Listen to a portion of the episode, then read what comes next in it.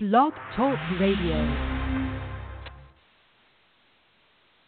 Good morning, everyone. Welcome to the Faces of TBI podcast series. I am Amy Zellmer, founder of facesoftbi.com and your host. Today, I will be chatting with Bridgett Wallace about dizziness and balance after brain injury.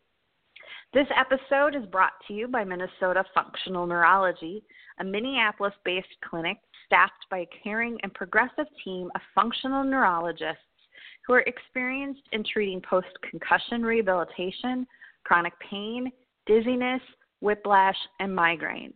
They are the concussion doctors you can trust for comprehensive brain health in Minnesota. They've greatly helped me and many others in the Twin Cities. Find them online at mnfunctionalneurology.com.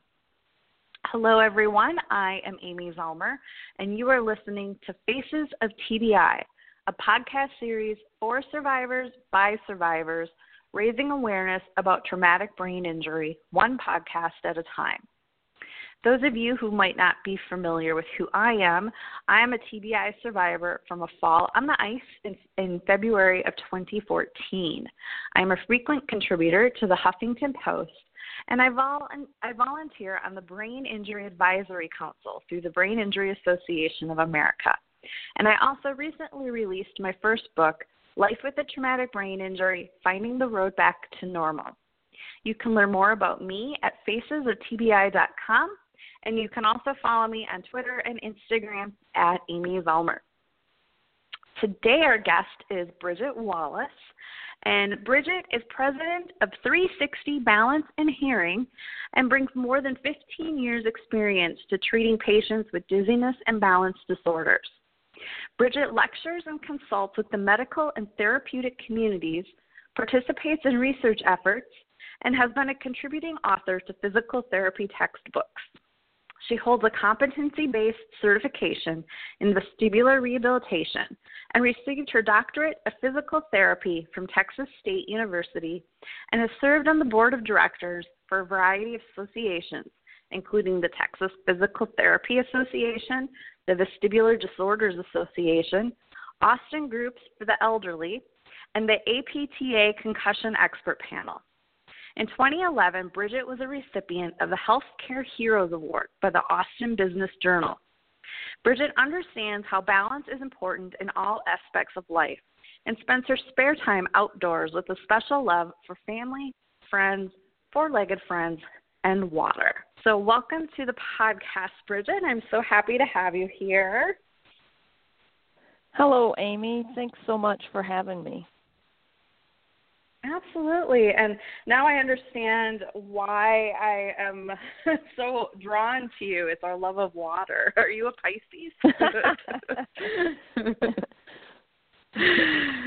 oh, so Bridgett, I would love for you to share with our listeners kind of how how you got into PT and you know, not a lot of people go on to get their doctorate of PT.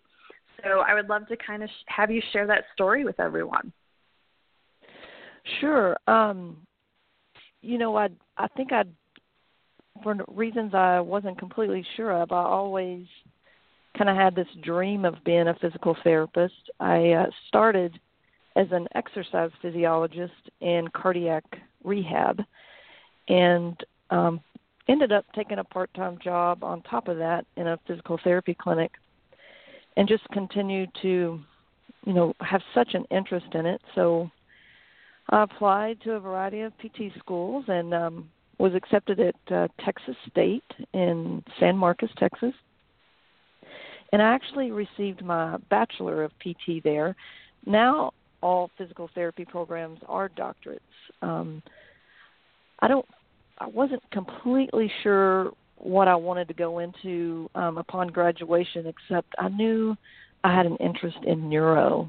Um, and I was just so fortunate to get a job at uh, a day program in Austin, Texas, for people with neurological disorders, uh, whether it was a stroke or uh, a traumatic brain injury, and and that's really where my story um, began with this particular interest in dizziness.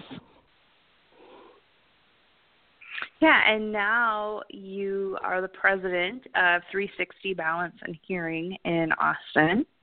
Um, and I met some of your staff when we were in uh where were we? Columbus. we were in Columbus. Uh huh. The Concussion Health Conference. Yeah.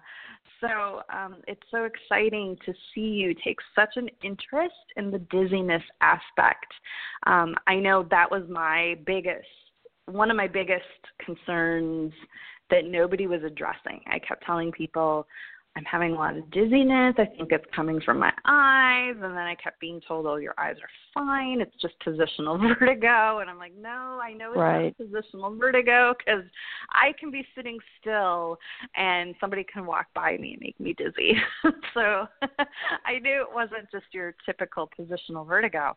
Um, but it was really frustrating because nobody seemed to understand or even want to take the time to understand.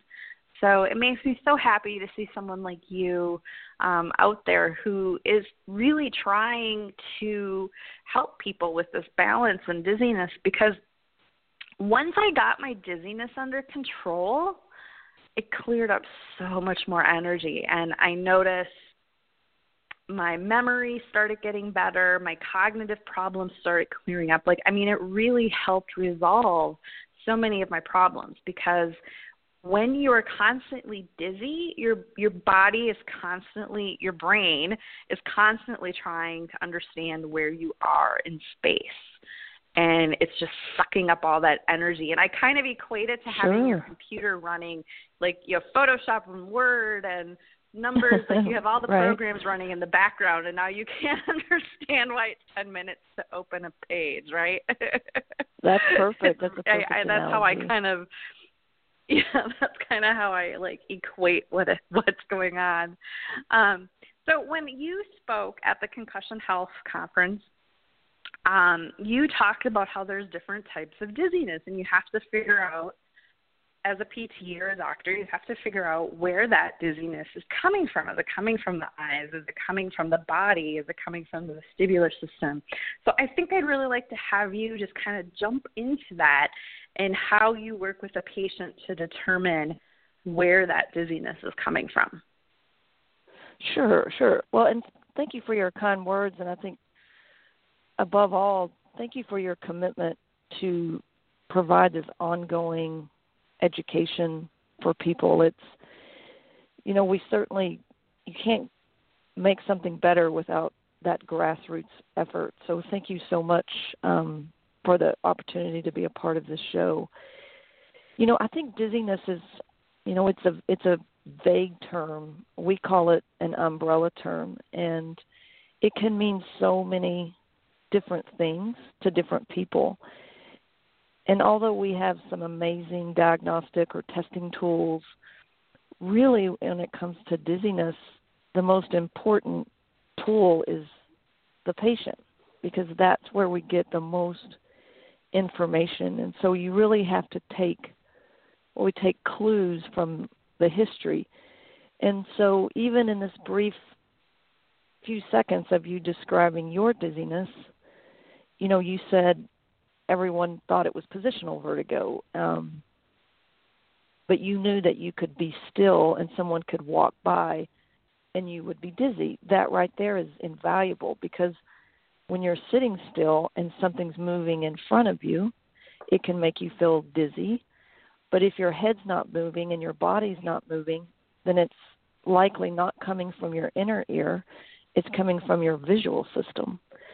And because the inner ear is activated with movement. And so just in you saying a casual sentence like that, healthcare providers really they need to be able to pick up on that. So I like to encourage people to think of dizziness at you know kind of at the top, and then you want to listen to someone's description, let them talk about it, and take clues from it. So we try to categorize dizziness, and we do it into four categories. So um, one category we would say, okay, that we would call it vertigo. So with vertigo, the room is spinning around you, or you feel this false sense of sensation in your head. And so for you, let's if you said no, the room's not spinning around me, then we would kind of knock off that it was that positional vertigo that you mentioned.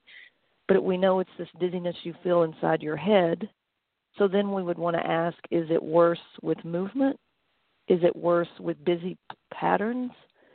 Is and it may be yes to all of those things, but each of those they give us clues about what various contributing factors there may be. So it may be the visual system, it may be your inner ear, it may be poor sleep. Um, so we try to categorize. Okay, it's vertigo, and if someone says no, I just it's I feel unsteady in my feet. I just feel like you know it's coming from my feet. Then that we would kind of categorize as a feeling of unsteadiness. And then some people may say, oh, I feel lightheaded, like I'm just like I could pass out, and that's an indication of almost like a vascular component to it so some type of blood flow issue. And then another category that can sometimes be um, a little bit challenging is people say, I just feel so disconnected, like I'm falling through the floor. And they may feel lightheaded too. You can't put people in a, you might try to think, what is there potentially an anxiety component? And in healthcare, sometimes the word anxiety, you know, people they hear it and they think, well, you just think I'm making this up. But anxiety creates a very true physiological response. And so if we took a hundred people with dizziness, you know, 99% of them would say they have anxiety because when you feel dizzy, you feel anxious because you don't feel right in your body. And, you know, we, there's a couple of ways that we look at dizziness. You know, unfortunately, we kind of consider it the diagnose and adios syndrome, where people say, "Oh, you've got dizziness. Here's a medicine. Hopefully, this will make you feel better." You know, um, and that typically medicines result in less than 50% improvement in dizziness, and sometimes make it worse. And so it's it's a very silent syndrome. So people may be, you know, I don't know if you had this experience, but people may look at you and go, Well, you look fine to me, or Oh, I've been dizzy before. And it's because dizziness is silent. If if you walked in with a knee brace on, people would be like, "Oh my gosh, you you hurt your knee." But dizziness is very different, and it's challenging for people to express how you know their symptoms, um, and so that that is an ongoing challenge in itself. And so the, that's why it's so important to find those healthcare providers that will listen to you and take clues from what you're saying. so here in Minneapolis, we have what's called the National Dizzy and Balance Center, and excuse me, um, I was sent there um, fairly early on after meeting with the neurologist and telling her how I just always was feeling dizzy, um, and you know, they put these goggles on me and had me lay there in the dark. And she's like, "Well, I think I see some involuntary eye movement, but I'm just not sure." And then she had me do some like moving my head around and laying on my right side, laying on my left side. You know, all the traditional um, positional vertigo tests. And you know, I kept saying because at that time the back of my head still hurt. I couldn't hold my head up like from lying down because I still had really bad whiplash. Like I was really limited in my mobility. And she did the there's a name for it, but the that where they move your head to try and treat the positional vertigo to get the crystals like the Epley maneuver. Um yes, yep. And she's like, "Well, you should feel some relief with that." And I kind of walked out of there going, "This is the National Dizzy and Balance Center and that's all they did. like it was just kind of like just shaking my head like okay um you know and it took me two and a half years to find dr schmo who he practices functional neurology and he did like the vng which i believe you have that machine as well um, and yes. I forget the names of all the other machines where they where they really track your eyes and they test your eye movements and they they move those red and white stripes across the screen in front of you and yeah. you know within like five minutes of meeting with me he's like yeah it's your eyes and I was Mhm. just like oh it's like just this Yes. relief to have someone believe me um, yes. and as you were giving like the symptoms of what people might feel, um, I always said I I kept using the word woozy. Like I just felt woozy. Mhm. And you know, that's you you said the problem with identifying it is, you know, are you lightheaded? Is the room spinning? You know, like how would you describe it? And I think people interpreted woozy as like a tummy ache. Um which I later figured out people were kind of thinking it was making me nauseous. Um, but for me, it was more like I constantly felt like I was moving. Like when you get off a boat after being on a boat for a while and you still feel like you're kind of moving, that's how I felt. But like 24 7. Um, Sure, and you know And that's a good point. what's the name That's- for that? Like boat embarkment disorder or something? There's a name Oh, for it. Yes, the Um, mal- but- syndrome. Yeah. Well, and I think you make a I mean you make a great point, Amy, and and and it's that you have to respect that each person is going to have their own words. So to me, woozy, it you just then you say, okay, well, do you feel nauseated? Um, does woozy mean you feel like you're on a boat? Does woozy mean you feel off? But you have to respect the word that each person uses. There's no right answer. There's no right answer. and I think that's what makes it really challenging too, from from a, a, a clinician's perspective. You know, you really do have to kind of dig in and try to figure out what what they are trying to say. Because me saying woozy and you know Susie saying woozy, we have very different interpretations of what that means.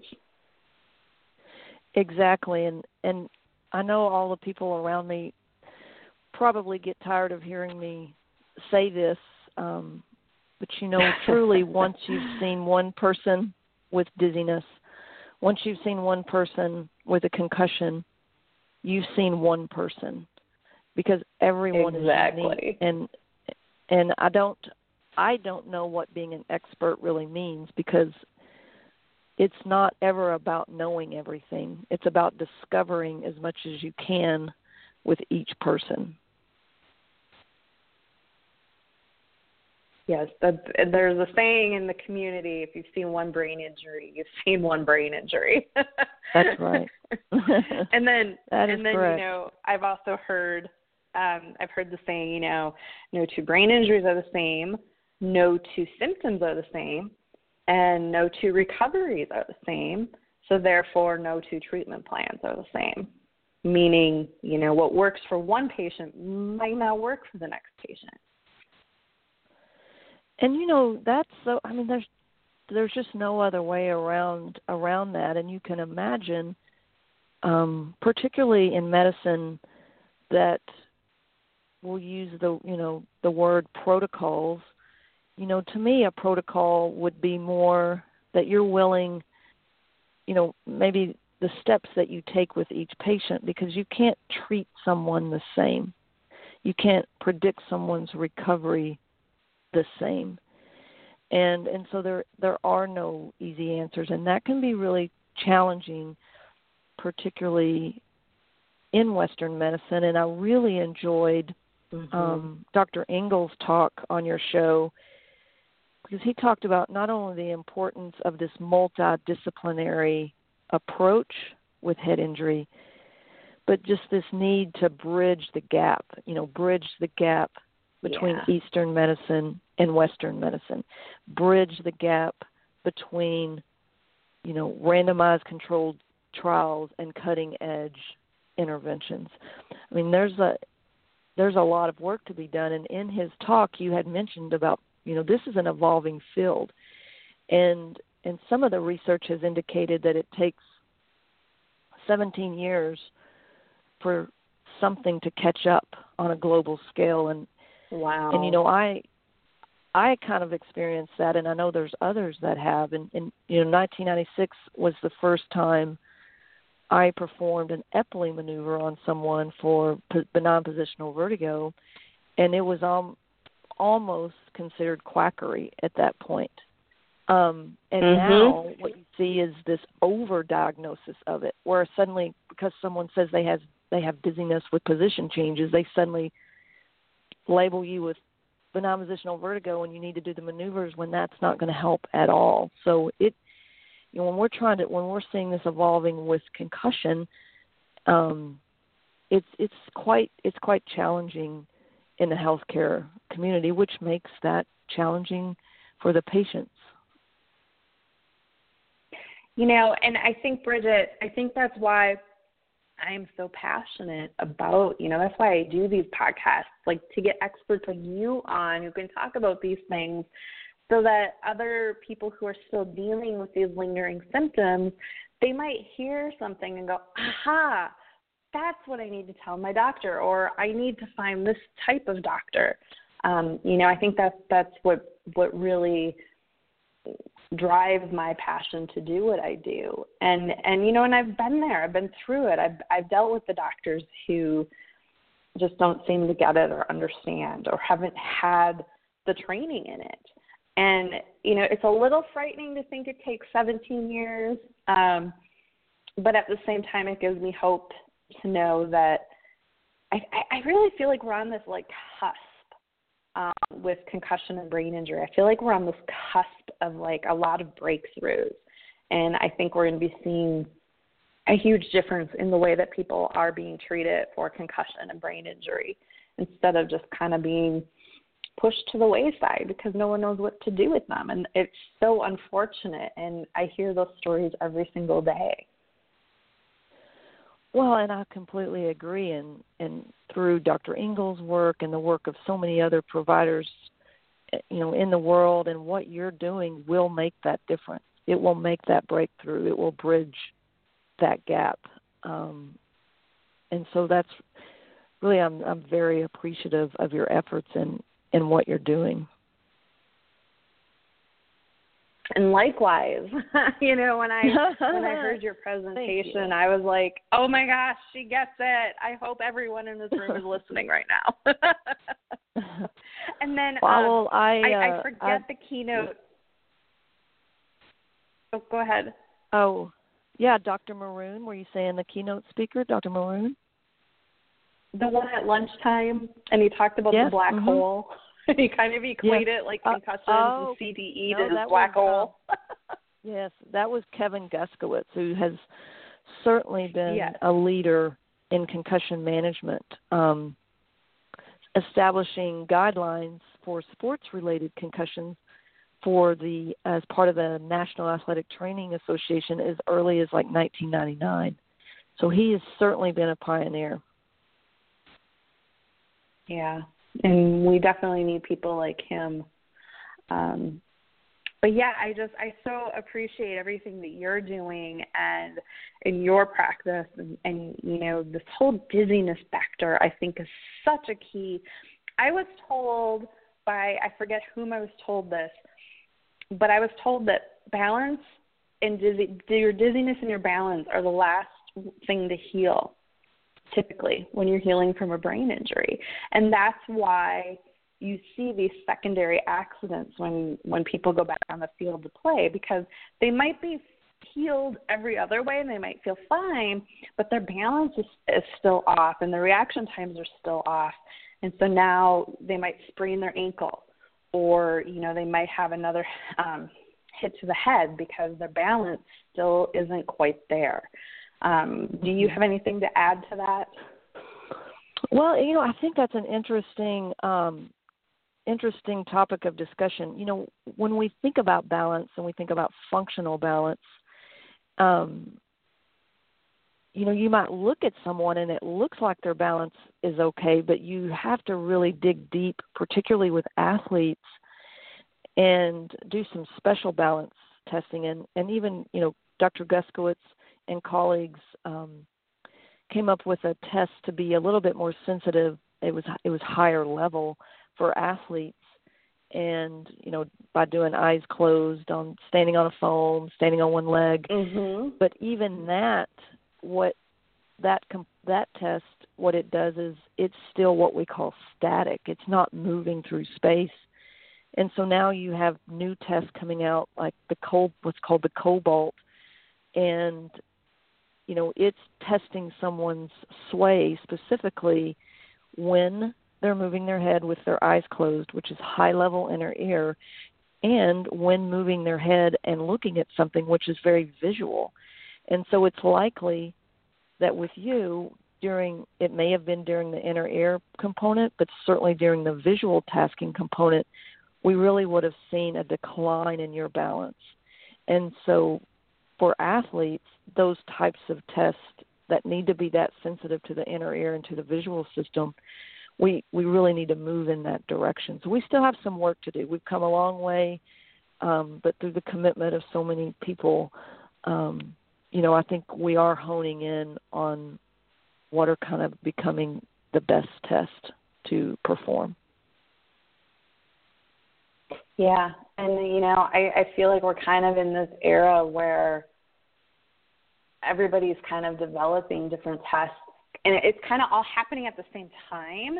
Um, if that makes yes. sense, like you have company X, Y, and Z all working on these tests, um, and it's like they should almost be working together to make these tests, but they kind of even don't even know about each other yet.